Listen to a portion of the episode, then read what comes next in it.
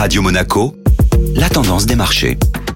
Radio Monaco, la tendance des marchés avec Société Générale Private Banking. Bonjour Clémentine Rousseau. Bonjour Benjamin. Un milieu de semaine volatile sur les marchés. Des données économiques qui déçoivent, les prix du gaz qui s'envolent, il n'en aura pas fallu davantage pour contrarier les investisseurs. Après un rebond du CAC 40 mardi, l'indice phare de la Bourse de Paris clôture la séance d'hier dans le rouge à moins 1,3%. Les indicateurs économiques européens ont déçu avec notamment la hausse des ventes au détail plus faible qu'attendue et les commandes à l'industrie en Allemagne qui se sont rétractés. Pour couronner le tout, les prix du gaz naturel ont atteint de nouveaux records avec une hausse de 40% sur la séance d'hier. Alors du côté des valeurs, quels sont les gagnants de la séance d'hier? Les groupes du secteur agroalimentaire, à l'image de Carrefour et Tesco, ont progressé, au même titre que Pernod Ricard qui tire son épingle du jeu sur la séance. Clémentine Rousseau, merci.